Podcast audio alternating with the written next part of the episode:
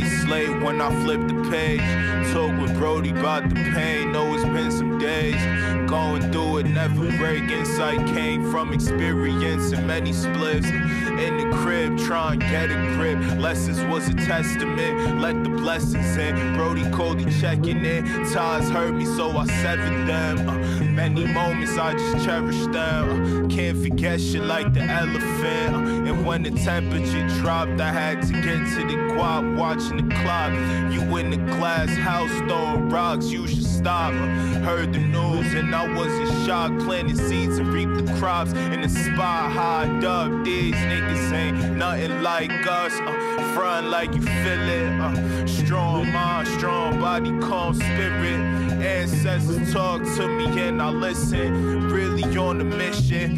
Fuck the judge and the jurisdiction. Empty the prisons, empty clips with every written competition. The God gifted, time ticking, distance thousand miles away. You probably missed it. You probably did it for the matrix. You probably switching, trying copy wisdom, tripping. Need to feel like it was copywritten. Malignant lines, getting lines, Swiss mine on a dime. What you find? What's the prize? Message underlie every rhyme. Blessings in the sky all the time. Getting lines, Swiss mine on a What you find? What's the prize? All right, finally back. Blessings in normal, I guess. Last episode that we did was the uh, All the time. 50 greatest wrestlers of the um, 2010s. And uh, we are here back to normal. I guess we're going to do a little bit of a uh, kind of a catch up for the year so far, 2021, and uh, to commemorate the my current 2021 wrestler of the year this week, Quentin. We are Honest Abe. Uh, Quentin, how are you doing today? Um, I'm feeling, I'm feeling, I'm feeling pretty good about this. Um, as you can see, uh, me and Timothy are both really big fans of the, of the Lincoln Project, and Yes. you know, just you know, ready to just talk about talk about talk about January, and I guess like a little, uh, I guess a little bit of February so far in wrestling. Yeah. Um. So yeah, uh, I wanted to start out because we are fresh off the heels of New Japan, um, doing the the sec- I guess the second and third new beginning of the year, uh, day one and day two in uh, Hiroshima. Um, Hiroshima. I don't fucking know. We got we got just completely skewered by uh, Soccer Evan for our uh, pronunciation of Hiroshima. Um, you know, both of us have just always said it that way, even though I think I think we both kind of know it's wrong. Um, No one, no one knows. well, that's true. I mean, that's always that's always the thing with like when you're saying like you know like even like Hiroshima or uh, Hiroshima or whatever you want to say is that it's always been like that. That's always been this kind of divisive thing on who's saying it the right way. So Right. like at this point, like I don't like I don't know what I don't, I don't I don't know exactly what to do here. Sure. I mean, ling- in linguistics, right? It's like kind of acceptable that you can pronounce things a bunch of different ways. Um, but either way, did you watch any of the New Beginning in Nagoya from uh, from last week or so that had uh, O-Khan versus Tenzan? Yeah, uh, yeah. Out of, out of all three of the new beginning shows, that's the one I wound up watching the most of. Out of all of the three, the, and you know the stuff that I've watched, it was like felt like clearly the best one, and it's weird to say that with. Uh, well, with Ospreay on it, um, you know, but uh, but yeah, I mean the the Empire is that what they're called? The the Yeah, United the Empire. Or- Well, I, I think I think I think just Empire. Empire. I think they added something to it actually. I think they're like the United Empire or something like that.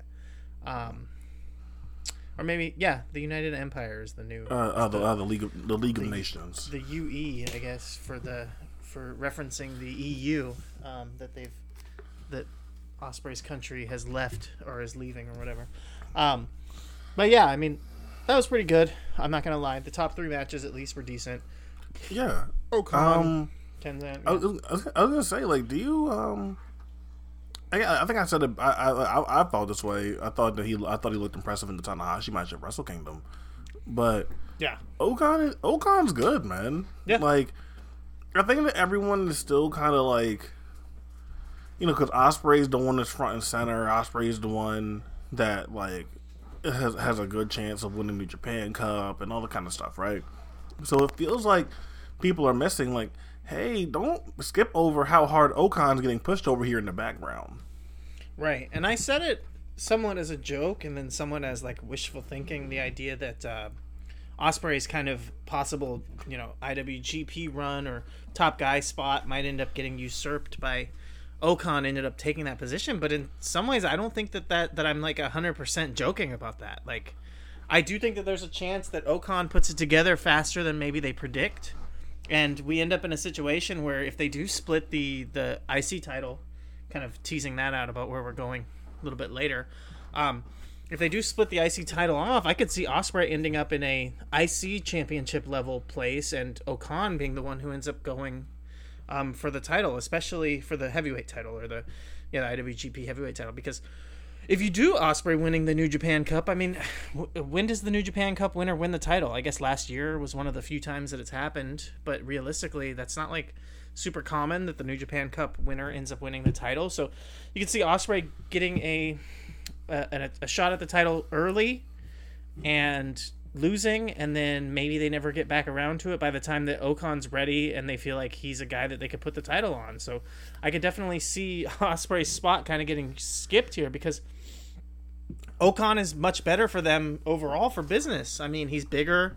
He's got the Olympic background. He is actually Japanese. Like in a lot of ways, he could be a bigger star for them in the long run than anybody else that they got going on right now. Um, as a guy to look for as like a future star.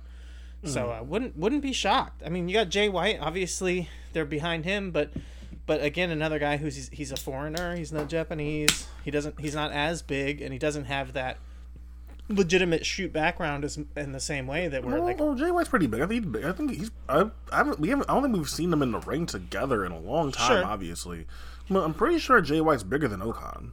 I don't know. O-Khan's a big guy, isn't he? I, I could have sworn he's a pretty big. Pretty. He's I mean he's tall and like, I think yeah, he uh, wrestled like yeah, in like heavyweights. Know, isn't isn't Jay White like he's not even like as far as like even height wise, like Jay White is not significantly smaller than Okada. And That's true. Obviously, and obviously we see like, and like Jay White's ripped. Only one that even like has like a, like has a physique like close to Jay is like, you know, like like like like Tanahashi or something.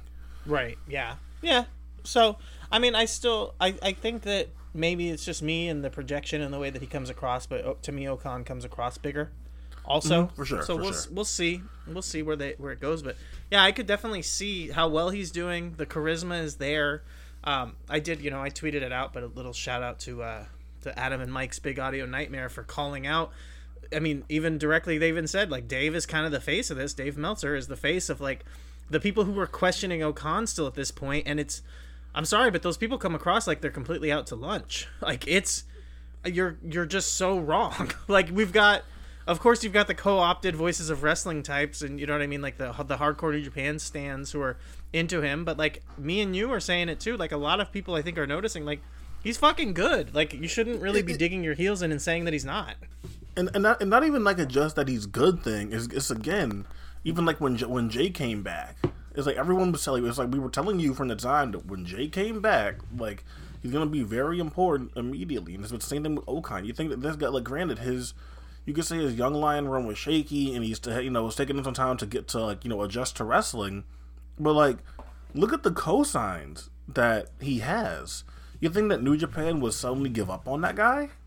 Like i think i think people just kind of for, like kind of forgot that because he come because he comes in and he's like doing what you know is kind of a it, it, it, what a goofy outdated gimmick. But it's like this is the same same guy like straight up handpicked, co-signed by Kidani. This is this is a guy that was training under, a you know, getting getting a lot of his training or co-signs from Yuji Nagata. Like, this is a guy that even if his young lion run well left more to be desired, this is someone that they are behind long term for sure. Well, and I think that another thing to not overlook as you talk about that, his young lion run can be shaky or whatever, but don't forget that this guy was signed expressly with the idea that they were sponsoring him as he was training for the Olympics. His young lion run was not just a purely young lion wrestling run like other wrestlers. He was a a prospect that they were putting a lot of money into and resources into. The idea that he would, you know, possibly do well in the Olympics, and so they've invested a lot of time and money into this guy. They expect something, and it's not as if he's not delivering. So it's like it's kind of like. Well, yeah, on top of everything, like they're pretty much pot committed. Like they've put in they've put in the work, they put in the hours. You can say it seems like his his uh his young lion run wasn't like, you know, that thorough and that like kind of a big deal or like uh, didn't you didn't see as much of it and the goofy gimmick and all that, but that is because a lot of his time as a young lion was focused on that.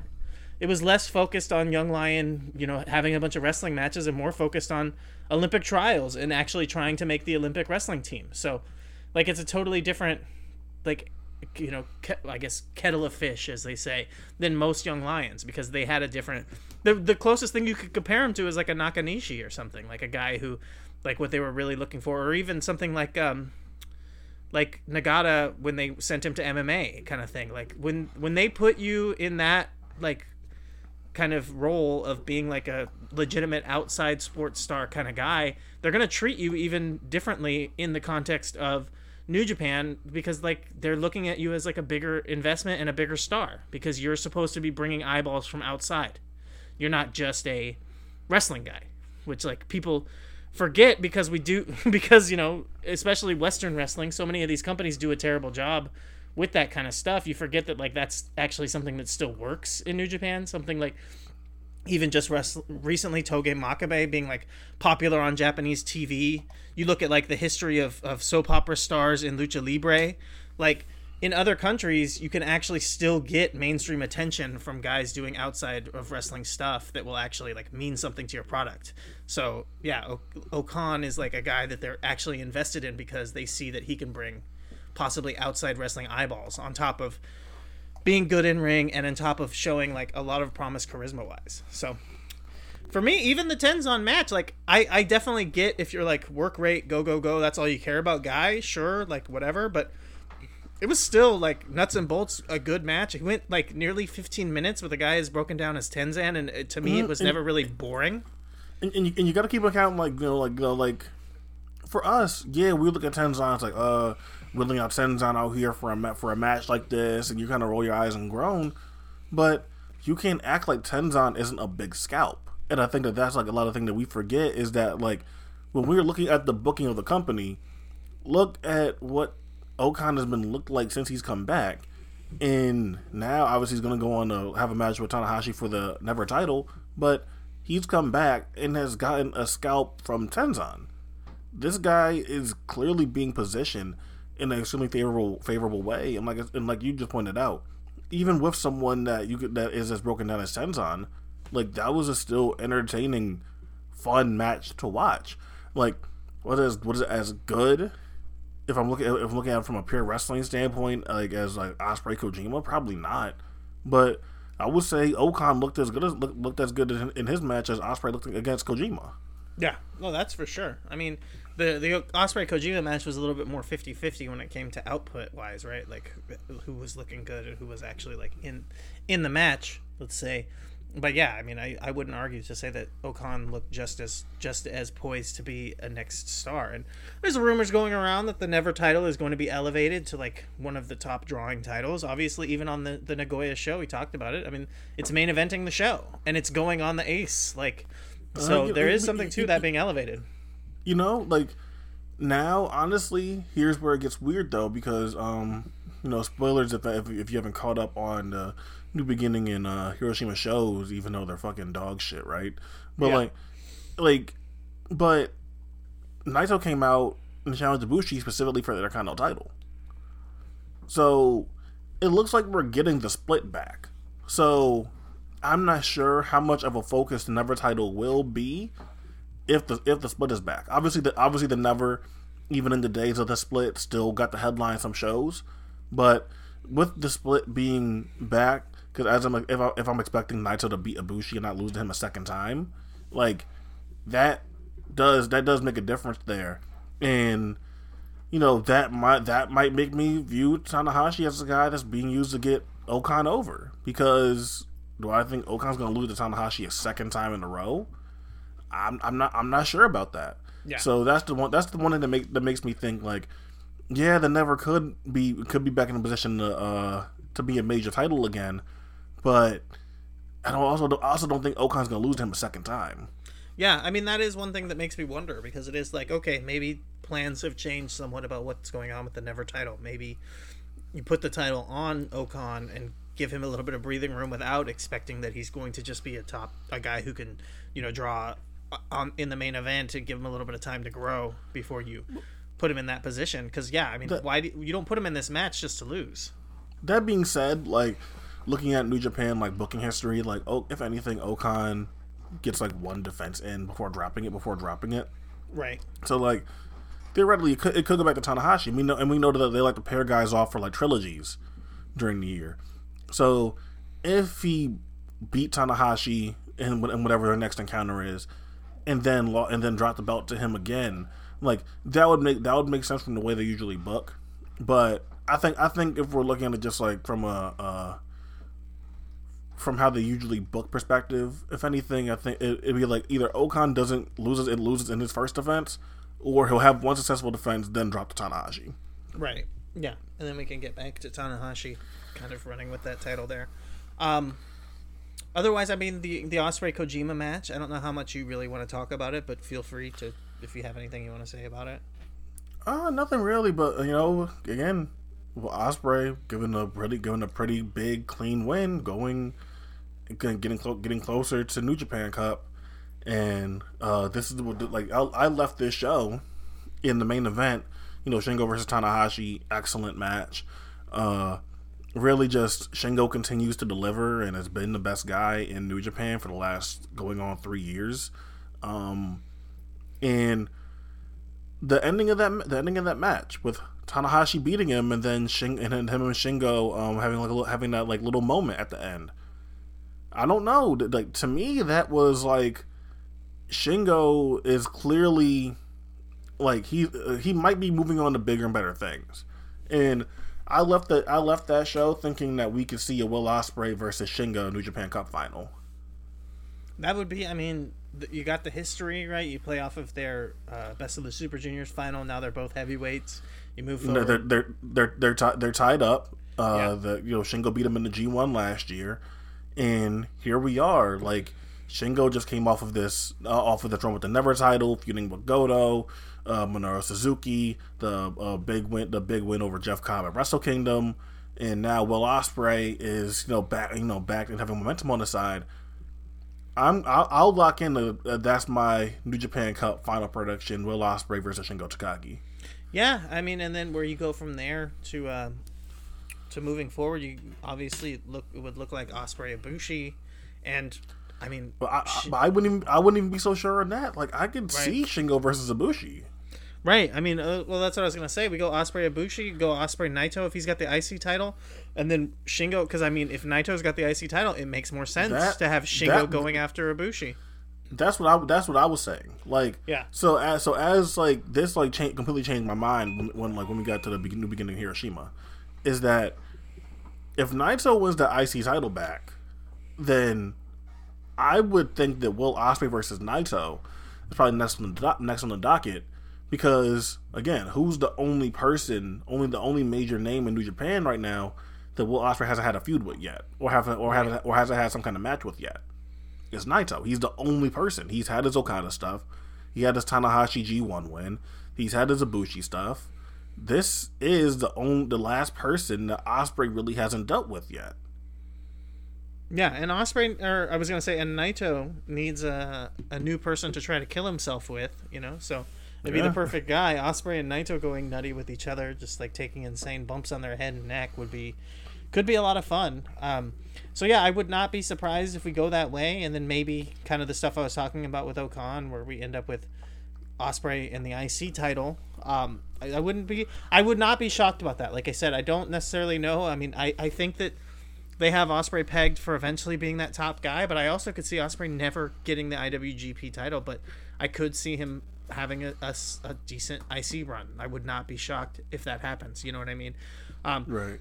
Got to think about the U.S. title, right? Because there is the, the theoretical idea that the U.S. title could become a thing Oh again. Oh yeah, and, and yeah, and that's and that's probably going to come back to Japan. Yeah, But it could also end up being primarily used on New Japan Strong, which I don't know if you've been watching any of that. Um, but there has been some intriguing and, and good wrestling on there, especially with, you know, Team Filthy showing up in another place. You've got Team Filthy and New Japan Strong, and you've got teases of a lot of different guys possibly, you know, ending up in New Japan in Japan off of New Japan Strong eventually at I some mean, point. I, I, I mean, shit, like you can't discount fucking Kenta showing up on AEW. Right, exactly. So we've got Kenta. He could win the U.S. title. He could end up because he's been on New Japan Strong pretty regularly, obviously, because he's living in America. So that title could still stay in the United States, which is a weird thing to think about. Like, they could be doing this. Kenta wins the title from Moxley, and everyone thinks it's because they want to get the title back to Japan, but they might just want to get the title back on, uh, you know, just to be focused on New Japan yes, Strong because so that's yeah, their, yeah, their someone, U.S. show. Yeah, just, yeah, just someone that can defend the title. Right, exactly. Just someone who can actually, you know, defend the title on the TV show more regularly and possibly even start to build up to someone else. I mean, Dickinson just showed up and he looked good. I mean, I'm not going to lie. Like, Dickinson showed up on New Japan Strong. He looked good. The promo works. I think that you could make something out of him showing up in New Japan. I mean, especially right now. Like, I'm sorry, but, you know, a couple years ago that it would sound crazy to say, like, but at this point, with the roster that New Japan even has in Japan, like, Dickinson would not be in the bottom half of wrestlers, realistically. I mean, there's guys who get fucking pushes in title matches that aren't as good as Chris Dickinson right now in New Japan, you know, which is, I mean, kind of crazy, but it's the truth. And, and, you know, me and you are both not Dickinson haters, but I mean, I'm not like one of these people who talks about him like he's one of the greatest wrestlers on the planet. I think he's good, he's limited, he's got his issues, but I think that he's good enough. But yeah, I mean, shit, that he could easily fit in on on a New Japan show. Either of the fucking shows that you know we just watched here, like he could have a match as good as Sanada is the one that stands in my mind. Like I'd rather see like Ibushi versus Dickinson before I'd rather see Ibushi versus Sanada. If I'm perfectly honest. Yeah, yeah, you know, you're, you're not you're not wrong there.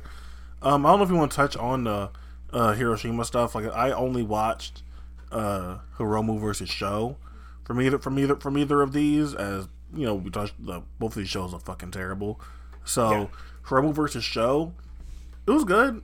Um, Long. I liked I, I, I liked most of it, but by the end, it, wa- I, I, but, but by the end, I would say like the last ten minutes, it kind of, kind of lost me. I'm not, I'm not- I'm not gonna lie to you. Yeah, it was too long, but I will say that Hiromu did a, a really phenomenal job in a main event position as the junior champion, taking someone who's not. I think Sho is popular, but I don't think he's seen it all as a top guy.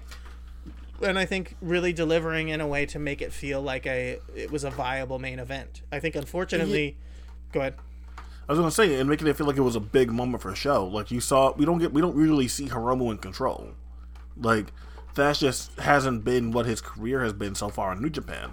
So seeing Hiromu in a position where he's the one leading a match, where he's the one that is like tasked with making somebody like look viable and look good, Hiromu did enough to change his approach that it, you really did start to buy in the show at, at a lot of points. Yeah, and I think that Hiromu, Hiromu's a, a, especially this is promising. Like this is a, as you said, for for him getting to really kind of be the veteran, be the leader of the match, be the champion, be main eventing. I know that he's popular. I, I completely understand that. I think that sometimes I like fast. I like kind of vacillate between thinking that people are crazy for saying like he could move up to heavyweight because of how popular he is and then i see stuff like this and i go like no i think actually he probably is it's probably not crazy to have him main eventing a, a, a show like this um, actually as like the top draw because he really can deliver but the another part of it that's promising is like he he structured the match really well like c- compared to talking about it. Like I, you know I, I mentioned sanada in, in ibushi and it's fucking dog shit and part of the reason why it's dog shit is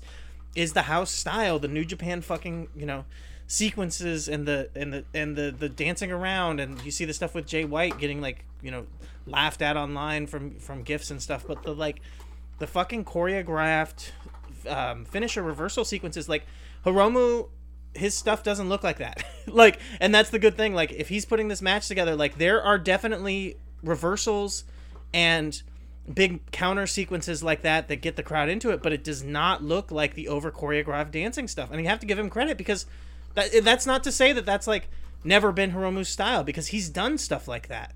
But obviously he's smart enough to see now that like it's overdone and he's doing something at least slightly different. He's tweaking it to where it feels different. I mean, realistically out of the 3 nights, this was the best main event. Or actually, I'm sorry because I'm not even thinking Tanahashi and, and Shingo obviously was the best one. Um, but out of the two nights, this was like the best match on the the Yeah. two nights in uh, Hiroshima because it felt different, because it stood out, it felt important, there was good selling, and it didn't just feel like a bunch of the same New Japan house style choreographed dancing stuff. For sure, and I think that again, like Hiromu's always kind of had that always kind of had that gritty side to his style. Honestly, even going back to like the most, I guess, uh, contrived or convoluted spots in like the Dragon Lee and like Will Ospreay matches. I've always thought that Hiromu had a certain grittiness to his matches that I feel like that I feel, that I feel like always got kind of overlooked. That yeah, he does this style, he does a whole bunch of wacky, nutty shit, and like a lot of his matches can be boiled down to calling them spot fest, but it doesn't. It's not. In, it's not like Will Ospreay versus uh versus Shane Strickland. It's uh, there's a actually there's, there's a lot of grittiness and meanness in the, in these matches too, and I think that perfectly applies when putting him in a main event spot. Yeah, definitely. And the way that even just the way that he's like the struggle between these two guys when it comes to like muscling each other up and moving each other around. Like so much of the stuff that makes the other shit look so fucking fake and so choreographed is like that they all just fly around for each other and they all move around in ways that just look so smooth and so easy and like even just Hiromu having a muscle show up onto his shoulders to go for like that the weird like side time bomb thing that he does like doing stuff like that where it's like it looks like you said gritty it looks real. And it does make me think like you kind of see the guy that he looked up to and a guy that that Hiromu thought of as a mentor on NXT TV right now having these like really gritty tough hard-hitting fight style matches with guys like Kyle O'Reilly and Pete Dunne where it's like oh yeah like Hiromu gets a little bit of that from from Prince Devitt. Like Hiromu looked up to Prince Devitt and Prince Devitt's a pretty boy and does high flying spots but he also liked to get in there and do some hard-nosed stuff that looked like like gritty and like a fight. So you know, it's like he's definitely got the same thing. He come he's cut from that similar cloth where it doesn't doesn't make everything look super pretty. You know. Um, Right. but one thing I did want to say, and it was why I wanted to start out even talking about this, is I didn't really think about it, but or I hadn't really thought about it because I know I've been a wrestling fan for a long fucking time.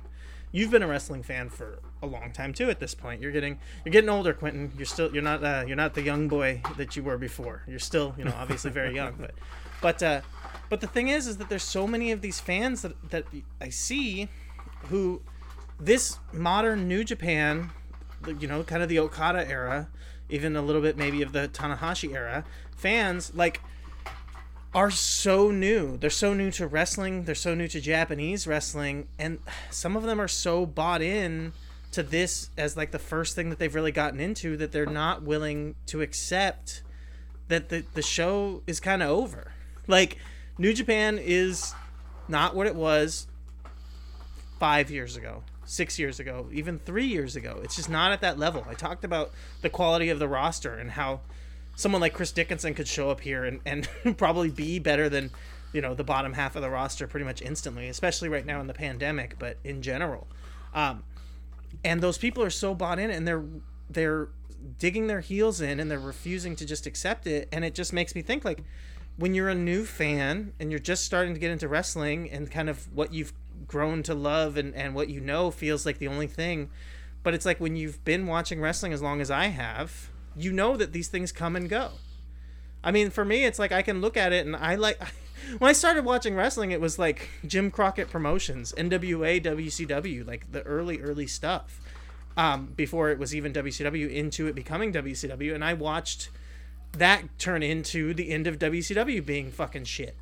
You know what I mean? I I remember even at that time because at that time I was pretty into it and I remember kind of being like, "Oh, that Attitude Era WWF stuff is garbage." You know, I don't really like that. I remember liking Bret Hart and liking some of the new generation stuff, but for the most part I was like, "Eh, those guys just kind of do a bunch of like bad jokes and cuss. They're not really very good." You know, and then it was kind of like over time I realized, "Oh, they are pretty good." And then I got into like ECW and you know, so it's just like I realized like oh, like really early on, I was like, I didn't really dig my heels in and go like, okay, this thing that I've li- I've liked for so long can only be like this. I was able to accept it, but I feel like now, especially with like online, and you feel like you've made your identity be that you're this New Japan fan. These people refuse to accept that New Japan isn't good anymore, or you know what I mean. It's not as good as it was, and like that's okay. You can find something else, and you can look for something else. Me and you had to deal with it with like the UK wrestling fucking going to shit. Like you, the stuff Dra- just dra- dies. no, and you have to dra- move on.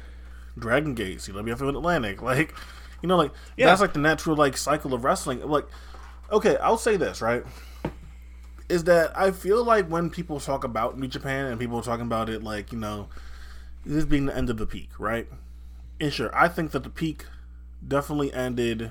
Um, I would say I would say for sure the peak ended uh, after after after the after the second iteration of the uh, Tanahashi Okada series. Right. And after and, and once we well and, and, and- once we get uh, once once we get there, but I feel like while while, while being so adamant in the fact that the peak is over, the peak is over, I feel like how good New Japan still is, then gets kind of overlooked, right?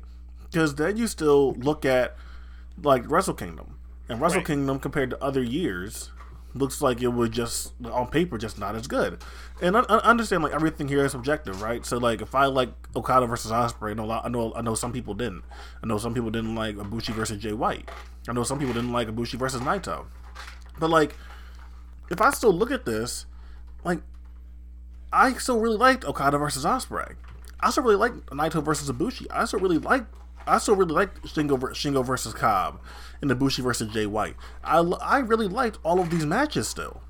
And I think that going so hard to be like New Japan's done, New Japan's done, New Japan's done, and then like feels like going out of the way to like dismiss the fact that okay, cool, the peak is over.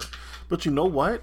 Like New Japan still is at worst like the number three promotion in the world behind like maybe like DDT and AEW. Or maybe four if you want to if you want to count like if you, if you want to say Dragon Gate um is, is, is somewhere in the mix. Right. like like other than like New Japan is still producing at a pretty good level. Like so I, so I think for me when I hear when I hear that and I acknowledge it like yeah the peak is over cool. But then it feels like going out of the way to dismiss that New Japan is still good. And yeah you might not be the biggest fan of seeing people like Will Ospreay and Sanada get pushed of course like that's very that's very fair but then all right, like look at Shingo. Look at look at everything that Shingo has done. You know, in in the in the time that he's been in he's been in New Japan, and realistically, Shingo's ceiling is unlimited. Shingo could go even higher and higher, and I don't I don't know. When I see New Japan, I still see a company that, despite everything that's going on, despite some of the things I don't like, like Sanada, probably you know might win a might might win a G one soon, or him and or him in main event spots and shit like that. For all the things that I don't like, there's there's still a bunch that goes on that's really enjoyable, and I think that that gets lost in people trying to point out so much that the peak is over. The peak is over. It's like okay, yeah, we get it. Doesn't mean it's a bad company now.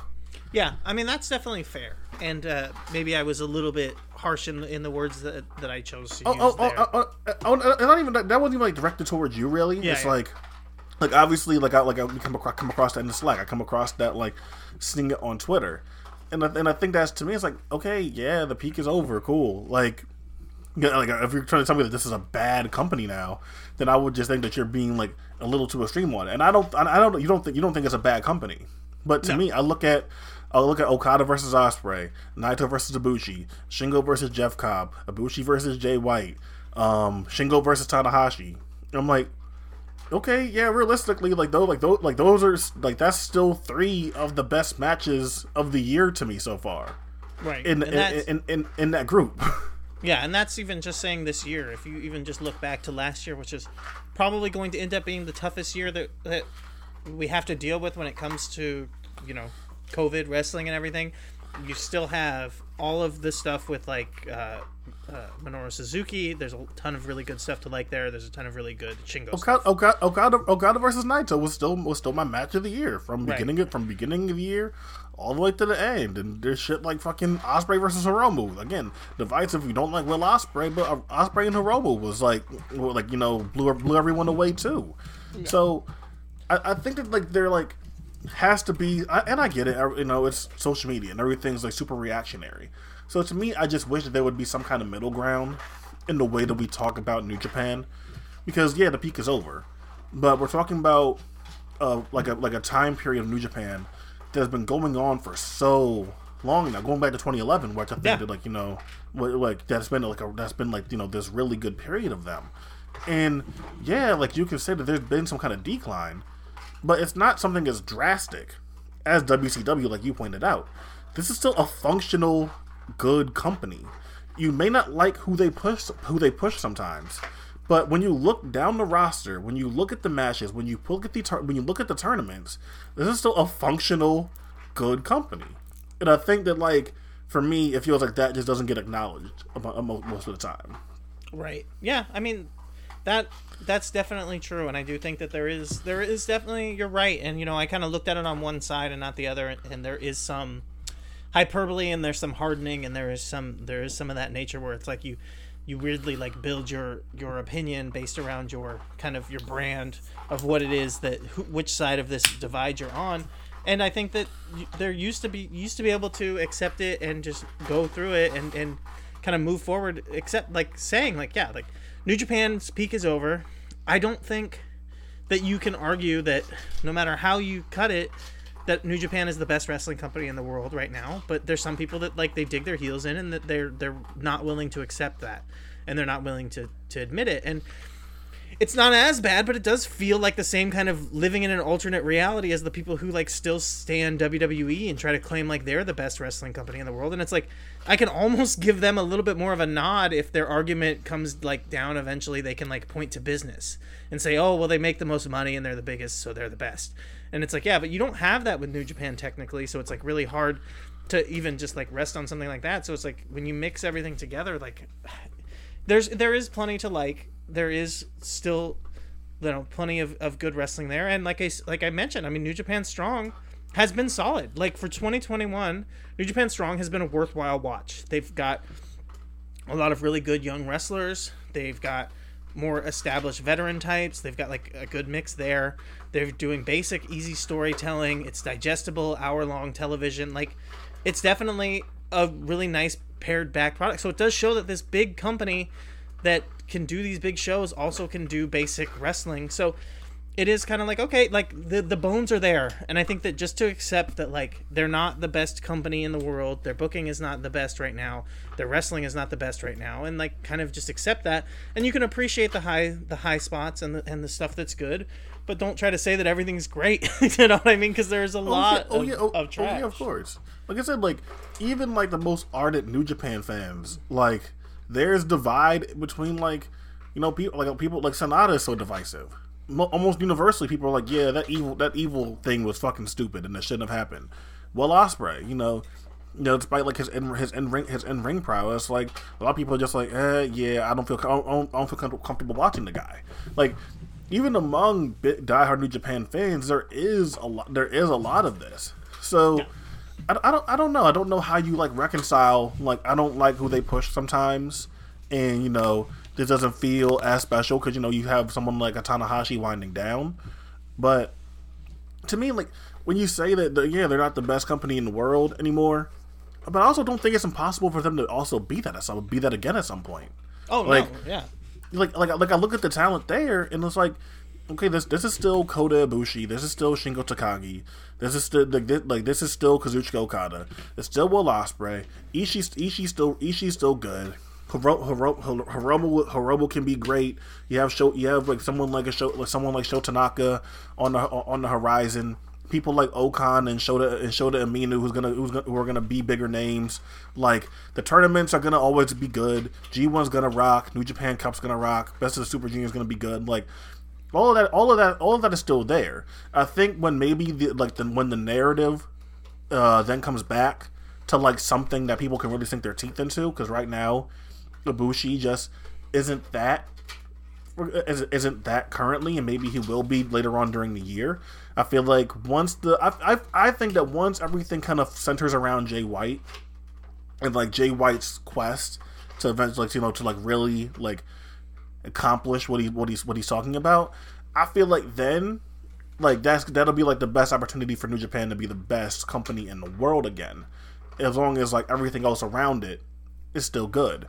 But I think that the main thing missing is that there isn't this kind of like main story, this main quest and arc to like fully get invested in like there was before. Yeah, no, that's definitely true, and I think that a big part of that is Tanahashi, and I think that it's really easy at this point to um, to overlook him because he's felt like he's been slightly in the back seat already for a while at this point. But when you really think about it, he his narrative, his story, and his driving force has been such a big like kind of connective tissue to the entire company, feeling like really important, and yeah, like him Not, go- going into the back that. seat. Oh, go ahead. Not even just that, like like de-emphasizing Okada the, the, the way Yeah. the way they have really for the last for the last uh for the, for the last couple of years. Like No, like like, like yeah. that like like that like that's a part of it. Like what what did Okada do last year? Like Right. Okada lost Okada lost to Naito, and then doing didn't do anything else. Or what did Okada do in 2018? Okada Okada just Okada was sitting there had his like you know had the end of his title reign and then was going going and messing with balloon, going and messing with balloons like you know like so it's not even just Tanahashi which is a natural thing we're seeing Okada the person that was right there with him for like for uh for four or five years being the narrative points of the company they've both been kind of they they've both been kind- been been kind of pushed um, to decide in favor of finishing up certain stories, which isn't the wrong thing. Like you you needed to finish up Naito's story. You need you needed to finish up Kota Ibushi's story, and now there's other stories that got to get told. So I feel like a lot of that is the adjustment of guys like Okada and Tanahashi.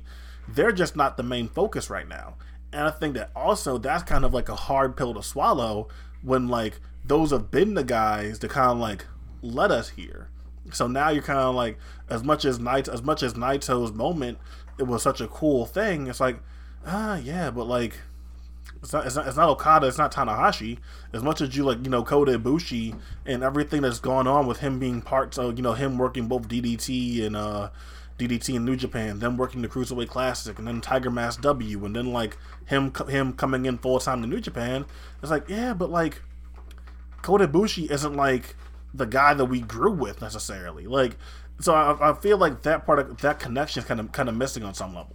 Yeah, and it does when you when we're talking about it, and you mentioned like the, the people that they do have right now. The I was already kind of it was already crossing my mind and thinking about like this is Kota's time to shine. He's the double champion. He's uh, you know at his his pinnacle of you know proving himself to be a god. You know on the Mount Rushmore of wrestling, all this stuff, and it's like. Unfortunately, it's like the, the, the time as things are falling apart because Kota is a guy who I've been a huge fan of for a very long time. And I would really love to see him peaking and being pushed at the top at a time where the company was like really great and he was really feeling like the top guy but now it feels like unfortunately like timing wise he ended up being the top guy and the best guy in a in a period where the it, the company's in a downswing and it it is kind of like damn like if they had only just done this earlier like would would it be better for him to have been in the mix while New Japan was at this like insanely high level, or is it better for him now to be the top guy as the company's on the downswing? And I, I don't know, like maybe maybe it is better the way that it's ending up for him, but in my head it's just I wish that he was in the mix as a top guy and thoroughly part of the company like during the the peak periods. But I guess we got what we got, you know. I mean, it is what it is. It's gonna be it's gonna be like, be like a weird comparison just because like it's been in my head as I've been watching this show, but like I've been going back and like work, like watching like uh I know you know I'm, I'm I don't think you're a big anime person, but like I've been going back and like watching like certain like arcs in uh in, in Naruto, right? And Okay. like seeing like uh go back and like I'll see like YouTube comments or whatever about like certain scenes and like they'll talk about characters and say like oh they should have like this character was so underused and so underutilized and they should have done more with this character and this and that. But it's like okay, but like the show isn't about that character either. Like for as like for as cool as that character might be, the design might be, their, their you know their like their uh their special techniques might be like there only there's only so much you can do when the show is focused on like somebody else Right. in their story. And I think to me like that's the thing that like New Japan is or was for a long time. And right now they're kind of sorting that out, but like New Japan was about Kazuchika Okada from 2012 up until 2020. Like it was about him. So you look at that, and there are some people, and there are some other people who like infiltrated that and got their moment and, and got their moments too. Tanahashi, AJ Styles, Kenny Omega, like they've come, they came in and they got their moments as well. But like the real the, the story, New Japan was about Kazuchika Okada. So I think that like yeah, as much as it would have been cool to see Ibushi do uh, uh, Ibushi like you know get this moment back in like 2016 or back at some other point in time, it's like yeah, that would have been great. But the reality is is that in that point of time, New Japan was about Kazuchika Okada, and like nothing about Kota Ibushi signing a full time contract would have changed that. Yeah, I mean that's definitely fair. I will also point out that uh, Kenny Omega is the Gaara of uh, New Japan um, because when he showed up, he's super cool. Um, but uh, but yeah, it was not about him. Um, but yeah, to- I totally get where you're coming from because yeah, Okada had, had, was the protagonist of New Japan for a long time there, um, and theoretically could still be moving forward. At some point, they could easily go back to him because he's still like I don't know, is he even thirty at this point? And uh, He he is. He's uh like 32 or 33. Like Right. I, I- like but like again I, I like I, I think everyone's like so like uh you know Tanahashi can go can go up there in age and he's been good and he's been good as he's gotten older. I'm not sure about Okada. I'm like Okada's been learning from Tanahashi since 20 since like since like since he was a young lion. Like he's been paired with Tanahashi since he came back and was what, like 24 years old. Like Right. trust me, like this like oh, like Okada's going to be okay. yeah, I mean it's gonna be pretty easy to uh, to see where he moves forward from here. Um, and we'll continue to have him, him grow and develop. But kind of talked about it a little bit throughout as we've gone through. But you know, 2021 so far has been a uh, a different year when it comes to the top promotions, and I do I do think that like. I don't know, booking wise, everything wise, I think that the top promotion, as far as I'm concerned, for effectiveness has like been AEW so far. I don't know. Like what do you think? Like I see people shit on the quality of the matches somewhat here and there and maybe Kenny Omega's stuff isn't quite your taste, but I do think that like for output and for effectiveness and for like easily watchable stuff so far like overall AEW has been doing really well and continuing to grow. yeah, again, like AEW's been like has has pretty much been consistently good since since its uh, since its inception, but I feel like especially like again they've they've hit a stride, like like you know I, I know I heard I know that the, the the last episode wasn't particularly great, but go in and look from like all the just the matches like from a match quality perspective too. If you just go look at look at January, Kenny Omega versus Fenix. Eddie Kingston versus Pac, Darby Darby versus Brian Cage, Dax Harwood versus Jungle Boy, uh, the Bullet Club, the Bullet Club versus Dark Order eight man tag. Like they they've had some really awesome TV just rest just wrestling wise, and then you go into like certain things that are making the company better, like Pac. Pac being back, I think is a big deal. Like he definitely like brought like some brought a different energy back to the promotion. Um, you know the intri- the intrigue and where this AEW Impact now New Japan thing is headed. Uh, in stuff like Dar- like the Darby like the Darby Sting alliance and Darby versus team versus versus Team Taz. There's a lot going on. There's a lot going on there that to me just speaks to like AEW's booking has always has always been something uh, good for the most part. But they but they're telling so many different stories effectively all all at one time. You know, this might not be your might not be your cup of tea, but the MJ MJF Chris, Chris Jericho stuff is pretty Yeah. effective. It's Yeah, been I mean it's working. pretty damn yeah it's been pretty it's been pretty damn effective uh the young bucks and you know and and uh, all the all the tag team matches they're having as the tag as the tag champs the only Which thing they- missing really they weirdly feel like they're still on the back burner. Like it's so funny because it was like, why are the Young Bucks not making themselves tag team champions or the focus of the division? And then finally, when they win the titles, they still feel like they're like third or fourth act in the background with so many other storylines going on even now that they're the mm-hmm. tag team champions. Like it's so funny this company that was supposed to be tag teams you know tag teams could main event and and they have and they've they have been treated pretty well so far but like yeah the young bucks still having good matches and being the tag team champions are like the third or fourth most important thing in the company because of just how many other great how much other great stuff is going on. Yeah, and then and then like again, like just look at all the other people that are in New Japan. I mean, in, in AEW that like are still kind of on the back burner that they could turn on anytime. I talked about it before. The Lucha Bros could have been turned on at any time, and they and they would have been like knocking it out of the park. Right. Like that goes for Penta and Fenix. And once they let Fenix loose, I knew that like you know again like the entire energy of the product was going to change and like wouldn't you say that like letting Fenix loose like has like really like you know, like almost like like changed the product like oh, almost yeah. immediately Yeah, no, I mean instantly, and people are going, and it's you know, it's not even, it's not for me really. Like I won't say that I love Fenix, but I hear the people who still to this day say Fenix secretly sneaky, the number one best baby face in the world. Fenix, oh my god, you see the nutty shit that he does.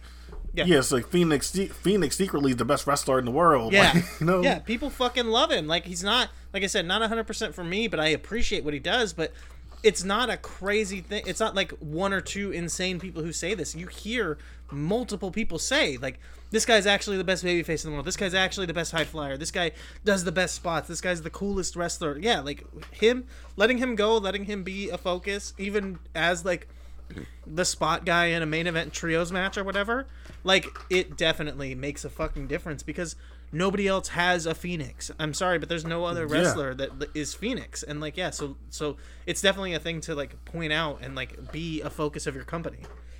Yeah, like you know, like again, like wait till we get like like certain stuff back with Orange Cassidy, like John Silver, uh, John Silver on the back burner, Hangman Page, who's been who's been who's been a focus and has gotten pushed, like Hangman Page, and his story still going still going on in the background. And Darby, even though he's the TNT champ, like when they really, really let Darby loose, and like he's mixing it mixing it up with the top guys on a on a on a consistent basis, like there is still so much going on in AEW that hasn't they haven't even like scratched the surface of to some extent. Like when we get like the big like, when we get the big John Moxley, Kenny Omega, Kenny Omega, Kenny Omega stuff, we haven't even seen the level that they can probably that they can probably hit. So to me, it's like for as hit or miss as it is, and, hit, and, and, and it's gonna be hit or miss just doing just doing weekly television.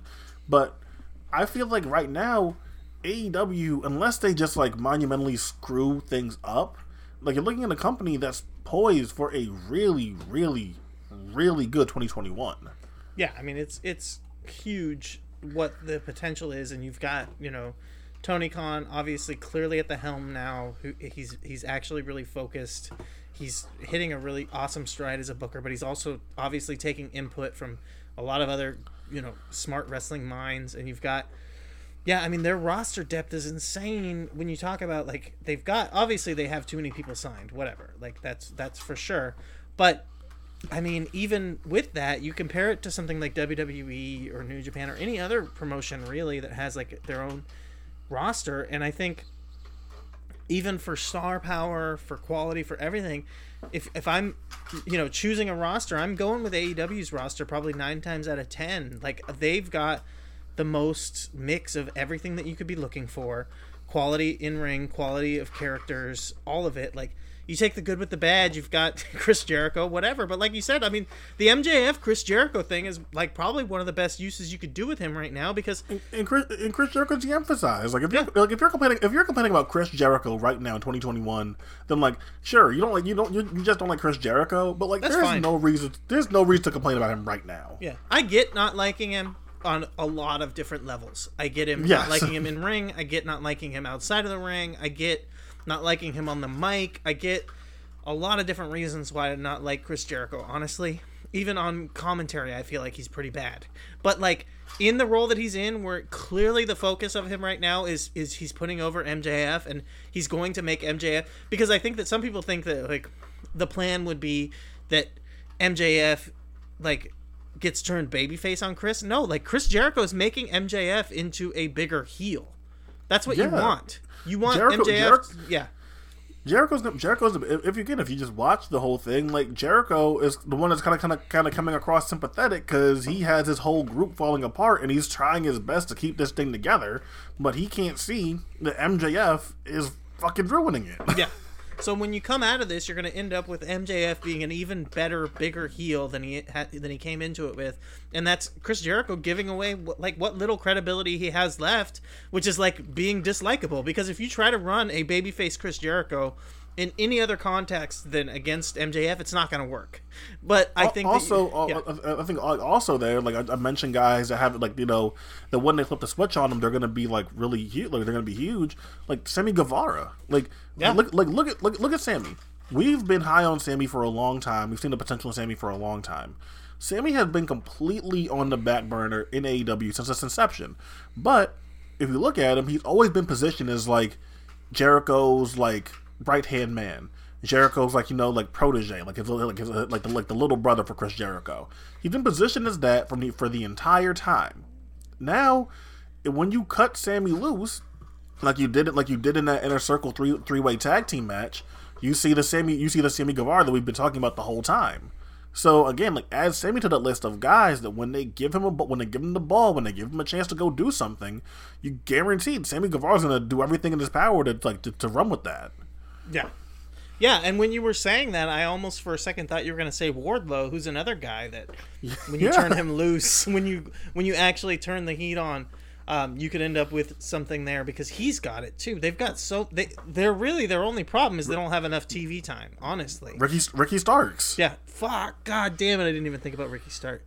And that actually brings me back to the point that I've been wanting to say for a minute, but I've been saving it until it made sense. Ricky Starks, member of Team Taz, and that it's so fucking cool to see that they are doing like an updated version, and it's so funny because um, David Meltzer uh, from Wrestling Observer, if anyone doesn't know, he's been want lately to like reference old angles and compare them to current angles in a way that's like unflattering. So he called like the Kenny Omega and Don Callis thing like a, a modern version of Heenan Bockwinkel, which just makes the Kenny Omega Don Callis thing look even worse in comparison, right?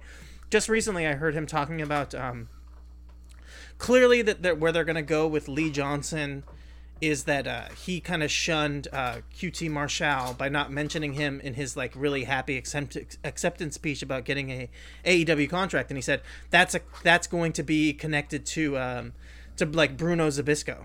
And it's like, goddamn, like there's no way that that feud's gonna end up as good as Bruno Zbyszko. Like Bruno versus Zbyszko is a legendary all-time like feud angle, whatever. Like you're not doing it any service by comparing that. But one thing that he didn't notice and hasn't compared, which is that the Darby versus Team Taz feud is the inverse of Hulk Hogan versus the Dungeon of Doom. Darby is the spooky gothic, but and he's going up against the jocks and bullies, and it's like this weird feud where one guy is feuding against an entire stable, and he's the champion, but it works so fucking well, and it is like it's such a cool thing to see because we've me and you have both talked about Darby being a guy who could like be, has major star power and can be something. And clearly they see it because he's not only has the championship but he is the focus in the way that he's like he's feuding with an entire stable of people. He's not like just feuding against one person. Like it is the old school hulk hogan like playbook where you get hulk Dar- hogan and- and, he feuds against Dar- a manager go ahead And and Dar and and again, like Darby is the one that gets the fucking like gets the rub from be, from being with Sting. yeah, he's he's with Sting. He's getting the rub from the legend. He's feuding with the manager in the stable because he's the focus. He's the guy that this entire group is going up against. But yeah, like I thought about that and I was just like, oh my god, it, it makes so much sense because in 2020, like the the jocks are lame, and the the gothic guy, the Yeah. like weird gothic occult guy is cool. So it is like the Dungeon of Doom is the good guys and and Hulk Hogan is the bad guys, but it's Darby is the he's the spooky the spooky gothic guy. Um, but uh, but yeah, I mean, AEW. Uh, looking forward to what's going on. It's weird because it does kind of feel like the Kenny Omega stuff. While I'm interested, is kind of like, um, I don't know, maybe the the thing that's getting shit on a lot by a lot of people, um, just Kenny Omega specifically, but there is a lot of intrigue with the stuff that's going on there. So it's just it's it's interesting to see the top of the card, kind of being like where people are maybe not as uh, not as into it, at least critically. I don't know about fans. Like I I, I think the ratings are still doing pretty good. Oh, oh, oh yeah, oh yeah, of course. Um, to like move on from AEW and like get to some get to some other stuff. Yeah. Um, I well, when I when I look when I look at what I've been looking at so far this year, uh, I'm not sure if you've caught this, but I think the most like the like the best under the radar match I've seen so far this year, uh, is Keisuke Ishii versus Akuto Hadaka. Yes. From Ganbare from Ganbare Pro. I from, was gonna uh, bring this up. I was gonna I bring this up. shit. yeah, that match kicked ass. Hadaka, I cannot believe how good Hadaka still is. He is incredible. Yeah, this guy. I mean, fuck. He's been wrestling for so long, and that match was phenomenal. Ishii is still great, but yeah, go ahead to go like, continue. Yeah, I was just gonna say like, you know, obviously like like you know, Ganbare Pro and like the other like uh DD- DDT DDT sub companies usually go under the radar, but you know if you look at you know like the stuff that they stuff that they usually give Keisuke Ishii to do, like. You know, it wouldn't surprise me. You know, come come December, come the end of the year, that like KSK Ishii could be a guy that could like surprise people and like and like and like make a top fifty list Yeah. because like Ganbare Pro does run enough shows.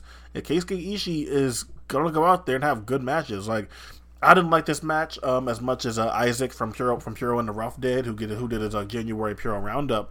But even like Keisuke Ishii versus in, in uh in, in, in Shu Sakurai versus Daisuke Kanahara and Kouki Iwasaki, like that's still that's still a very fun match too. So I think Keisuke Ishii coming out of January was my guy to watch as in terms of like people to look out for come like you know wrestler the, wrestler of the year list. Yeah, definitely, definitely a guy to, to keep an eye on. And as you talked about it, and talking about Isaac and his uh, on the Rough round like roundups, like I, I didn't think of it, and I really should have to uh, to pull up January's, and I didn't even. I- I'll be perfectly honest, I didn't realize he was even still doing it. But if it's out there, I would highly recommend that people take the time to to look at his roundup lists because historically they've always been great. Like he does a really good job. He watches everything, and uh, his opinions are are pretty solid. He I will say maybe he's a little bit of a light grader, and maybe he does kind of go a little bit over the top for some things. But you know, just expect expect that things aren't going to be quite as good as he says, especially the Yeah, smaller yeah. show stuff. Yeah, and like again, like again, like even like more than likely you're gonna see something that you that would have like never been on your radar Yes. radar before. That's the thing. It's really worthwhile because you'll get exposed to stuff that you wouldn't see. And yeah, just go in. Don't like go in if he's like heaping insane praise that like you expect it to be as good as he's saying necessarily. But you'll definitely see some stuff that's good. And sometimes he's spot on and he and he picks stuff out that's like phenomenal and it is phenomenal. Like he says it's great and it is great. But sometimes he goes a little overboard. That's fine. He has a he has a taste, especially for small room Japanese wrestling that maybe not everybody does, and that's fine. You know, but definitely a worthwhile person to check out. But talking about the DDT kind of extended universe, another guy to watch who's been amazing, not just January, but like leading into the new year. So, like November, December, um, especially November into January, as a guy to keep your eye on for 2021. Yuki Ueno. I mean, we talk, we've talked about him, but holy shit, has he had a big January? Like, I mean, ev- everything. I, I'll just say, everything. He hasn't had a bad performance. Like so far this year, I've seen pretty much everything except for like I think the most recent match that he's had. Actually, yeah, I haven't seen the most recent tag team match he had here on the second Chris Brooks produced show. Everything else he's had this year worth watching, but some standout performances like the title match against Shota, the tag team match against Eruption, um, actually both tag team matches against Eruption with different partners. Like, the, yeah, yeah, the one, the one, the one on the twenty eighth with Takeshita. Yeah. like hit, Ueno and Sakaguchi like was like fireworks. Is that like I, I'm pretty sure they were booked for a singles match against each other like so, at some point. I'm not sure. I'm not. I'm not. Sure, I'm not sure if it's happened yet. But that like ending with those two was just like like magic. I like I I want to I want to see more of that. Yes. And I mean, obviously they they've interacted with each other like in the tag team title match where Eruption won the tag team titles. But yeah, like those two have, they definitely have chemistry with each other. That's for sure. So worth checking out. I hope that they get a title match. The uh, Yusuke Okada match for uh, singles match with Ueno was phenomenal as well. So yeah, this guy, he's another one that's like an on the watch list because don't be shocked. Do not be shocked if you see Ueno ending up really high, like I said, on a top 50 list at the end of the year because this guy, he is having, he's poised to have a great year. He's in a company that has extended universe on top of the company itself. Had a great year last year and seems to be like moving forward going to continue to have a great year. He's focused and he's going to be given the opportunities and he's going to excel in those opportunities because I mean DDT gave a ton of opportunities like last year to um oh Jesus Christ why can't I think of why can't I think of the champion's name DDT's champion I can't uh, uh The, the op- op- open Tetsu- weight? Tetsuya Yeah. Endo. Endo, yeah. I was like having trouble remembering Endo for some reason. Damn. Um, I am getting old. Um, but like Endo was giving the chances last year and just didn't kind of meet to the the opportunities he was given. Ueno is showing that he's going to excel in every opportunity he gives because a lot of these matches that he's had so far have been like throwaway tag team matches. Like realistically, he is not meant to be working this hard. He was one of the stars of the Shuffle Tag tournament, which you know was December of last year. Like, I mean, he was clearly when I came out of that tournament, like out of the Shuffle Tag tournament, which I don't know if you ended up watching it, but the way that I looked at it at the end of it, it was like, okay, Hirashima and Okabayashi are an amazing tag team, and I think that they're actually booked as a tag team again, or either it's already happened or it's going to happen, which is phenomenal. I hope that that tag team continues to exist. And the other thing that I came out of it was clearly the point of this tournament was also to make sure that Ueno came out of it looking like a star. Either like that was eh, meant to be like the focus, or it like he just like busted his ass to make sure that he was a focus. Because like he ended up in the finals, but at the end of the night he came across like the best wrestler, singular wrestler in the tournament. So he's poised to break out huge in 2021 and like have a career year. So definitely pay attention to that. Um, Um. So and I guess like I guess like one one more thing, uh, before we before we get out of here, I guess is um, Dragon Gate. yeah, I was. I actually we- wanted we- to bring up Dragon Gate, um, but I was gonna say Abe. I don't know how much Abe you've watched so far this year, but he's also been phenomenal. I I haven't gotten the chance to go look into the, ast- the astronauts tags, but I did. But obviously, I've seen uh, Abe versus Iwamoto from Yeah. the twenty fourth. Okay. Obviously, fucking like really, really, really awesome. So if you want to get into get into Abe there, Just a little Um, bit, yeah. Just just yeah. to say that he's having a great year so far. Phenomenal January.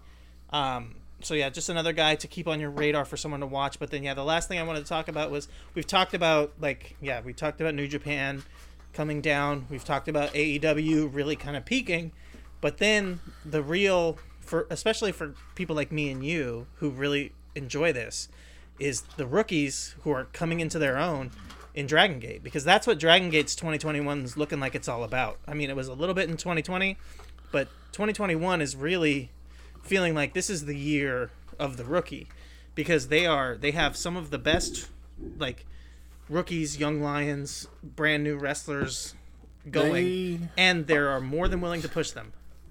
Mm, this is what we've wanted from Dragon Gate for a long time. That they didn't give the T Hawk, Big R Shimizu, Eita, UT, Yosuke Santa Maria, like, just didn't give that class. And you can, like, argue about the talent and everything. This really started started with Ben-K's reign. But, you know, in the last few years, seeing what they've done with Ben Ben-K, Shun, SB Kento with Hip Hop Kakuta, uh, even now, even now Kaito Ishida, like this is finally a company that is saying, okay, we're ready to move on now, and they've knocked it out of the park. Masquerade is the best as far as like as far as like in the ring. Masquerade is probably the best Dragon Gate stable in like since Monster Express Yeah. like like when you when you look at how this unit is composed jason lee Kota Minoura, uh shun, shun, Sky, shun skywalker la estrella like this is such a phenomenal unit It's a perfect fucking unit for how for like everything that Shun Skywalker is. So every masquerade like six man, eight man tag is worth watching. And like I haven't felt the way about about uh unit in Dragon Gate since Monster since Monster Express. And then you have and then you have other stuff that's going on, like the Dragon Kid versus Yamato match from uh from the 13th was really was really really good. The KZ KZ KZ versus UT. Um, you go you go when you have the uh the one night the one day tag tournament, and you had and you had good stuff like Red like Red versus Matt like Red versus Masquerade on both the shows. Dragon Kid Dragon Kid and Yamato versus Don Fujii versus Don Fujii and UT, and again it's the it's the way in which all the young guys have been pushed forward, like Kaito Ishida on both shows on the 31st, getting getting the getting picking up the victories for his team, and then being the one that challenges Shun at the challenges Shun after that. Like we're getting a Shun Sky, Skywalker versus Kaito Ishida title match. That's perfect. That is exactly what they should be doing.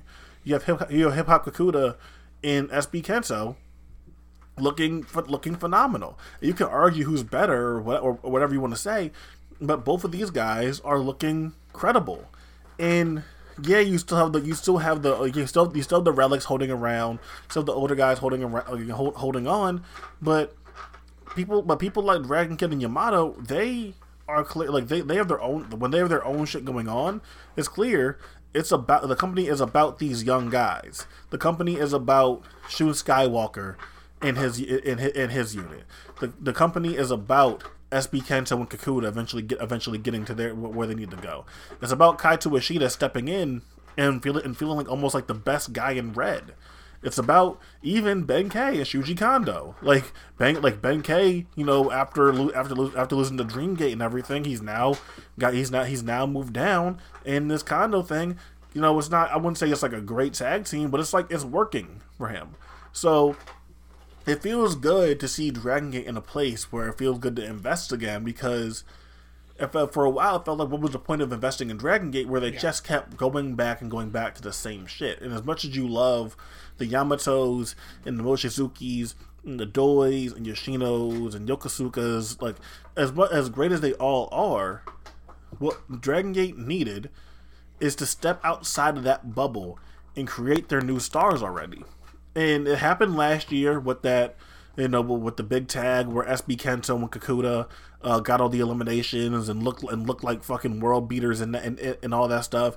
It started when Shun when Shun Skywalker came back and, and, and won the dream and won the Dream Gate, but now it feels like a good time to come back and be a Dragon Gate fan again, and this is like the like the best. It's a good feeling after feeling like the last like like before before uh, the end of 2020 uh, before the end of 2020, where I felt like being a Dragon Gate fan like you know be honest like it kind of felt like it got pointless because it felt like they were never gonna move on. Yeah, no, it's it's it is definitely like you talked about it. You still got that base there because that's the thing about Dragon Gate is that they've got like all of these veterans who can still fucking go, and that's why it's really yeah. tough to move on from them. So you still got most of them there. Plus, you've got like the Toryumon influence, where you've got like you know, obviously Ultimo Dragon, but you've got like the full kind of Toryumon influence back. So you've got like this generations history of veterans, like multiple generations. But to see a company that is so clearly focused on making the rookies feel important and feel like stars is not just like like you said like something that feels worthwhile to invest in but it's also like kind of in some ways like a little bit thrilling. You know it's exciting to see. It's it's what's going to happen. And, and do have to accept that sometimes like things aren't going to be the best but realistically like uh, there's not a, ton of like terrible stuff or or things that really like um, that don't like won't say like intrigue, but there's not a lot of stuff that like shits the bed. Really, like they do a really good job of like the way Dragon Gate booking is. Is they they kind of for like you know lack of a better term like they idiot proof stuff like they make sure that like no one is ever in a position to look bad that is one thing that dragon gate has always been very good at is making sure that like people are protected and you rarely see people who get booked in a position where they like end up having really shitty matches they've got the big they're known for their like big multi-man like tag team structures, but they like the structures are done. The reason why they work is because the the multi man tags with like a lot of people in their trios, you know, like multi trio team tag team matches, like everything is so structured that it's really hard for people to look bad because all they have to do is like kind of hit their spots and be in the right position for their their spots and that's all they have to do and like the stuff comes across fucking insane but they also like have like really good training and instincts and they also get lucky. Like you talked about masquerade. Like masquerade is such a weird thing because Sh- like shun skywalker is a guy that i think me and you have been high on for a long time.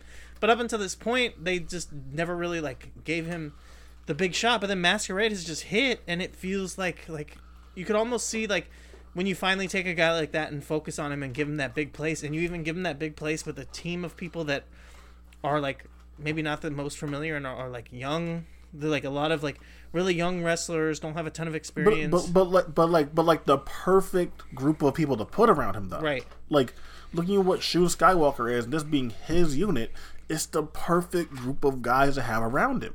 Like And it Jason clicks. Lee, Kota Minoura, and La Estrella is fucking perfect. Like, yeah it just all clicks together and it's created this really awesome nebula like the nebulous the nucleus nucleus not nebulous the nucleus for the company that is now built around like future stars and like and building like the next generation and you've got this the main focus is masquerade where finally shun fine it's so fucking weird because it's like one of the rare times where it feels like you're actually as a fan for myself at least a fan getting what you've been begging for and like it's actually coming like the way that you would want it. Like kenny omega being the champion like twice it's happened now and both times it just felt like it was not what i had always hoped for. I think the only the, the realistically the only time kenny omega has been a champion and i felt like it was like perfect was was like the pwg title run where he had the title for like one match.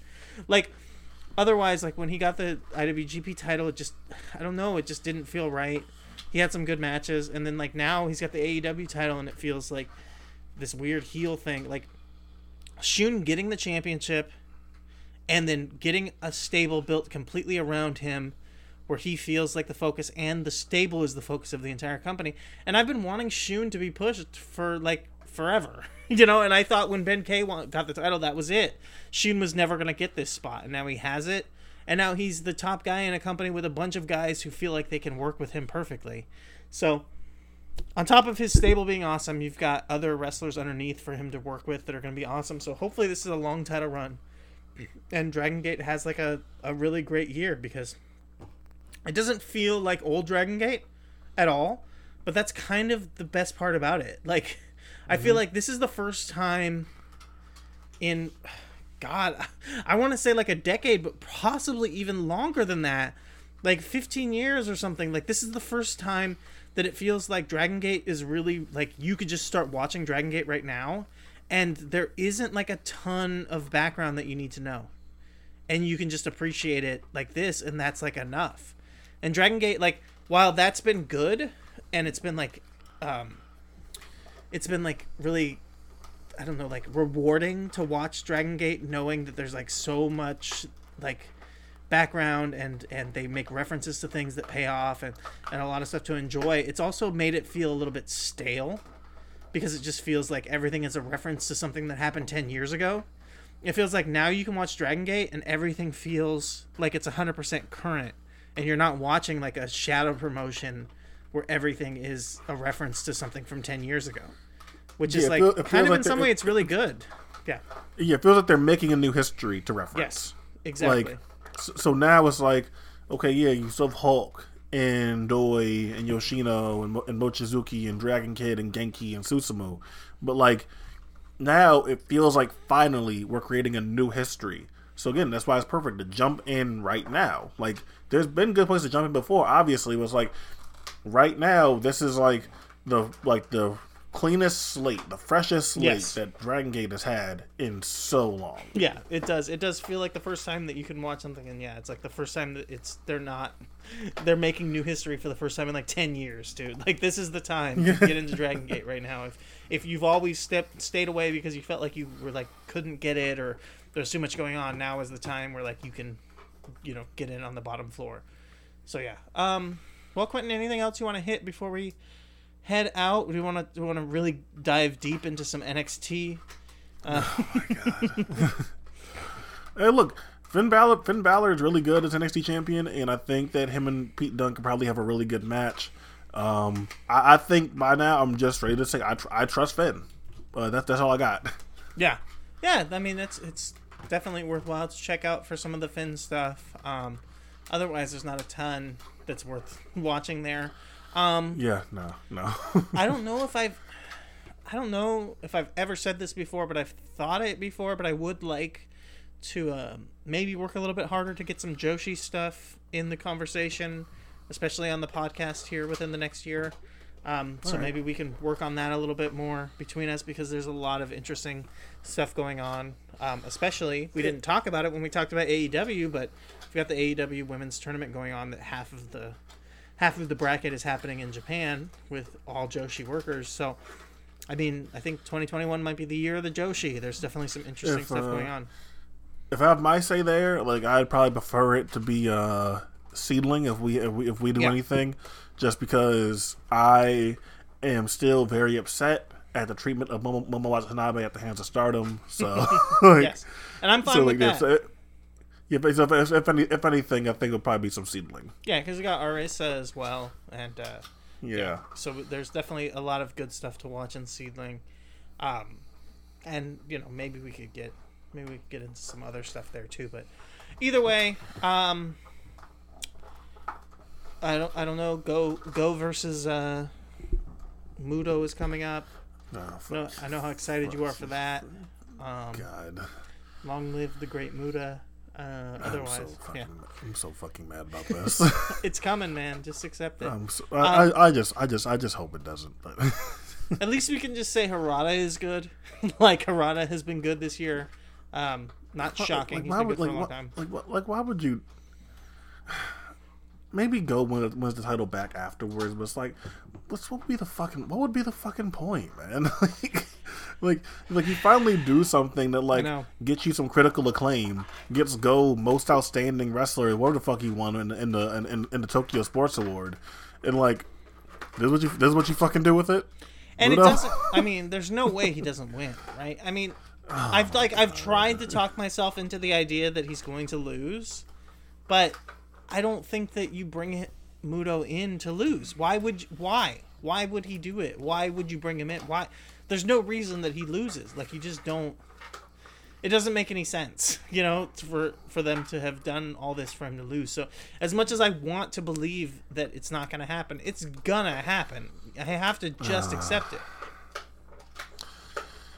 Yeah, that that just sucks, man. Like, it, like, like Go has this like incredible title reign that like is probably gonna go down as one of like the best like modern Japanese title reigns the last of the last few years, and this how this how it's gonna end. Like, it, it's just it's just Yep. it's just that just that just sucks.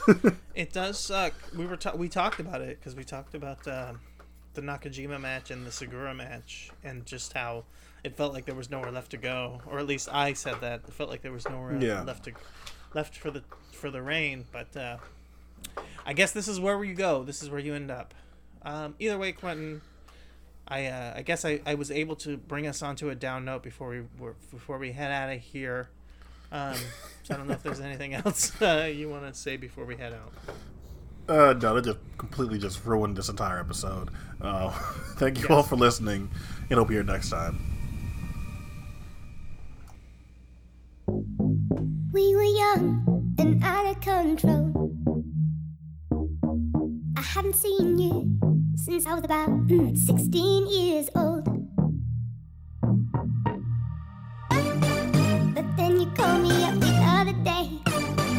I was shocked, oh, what could I say?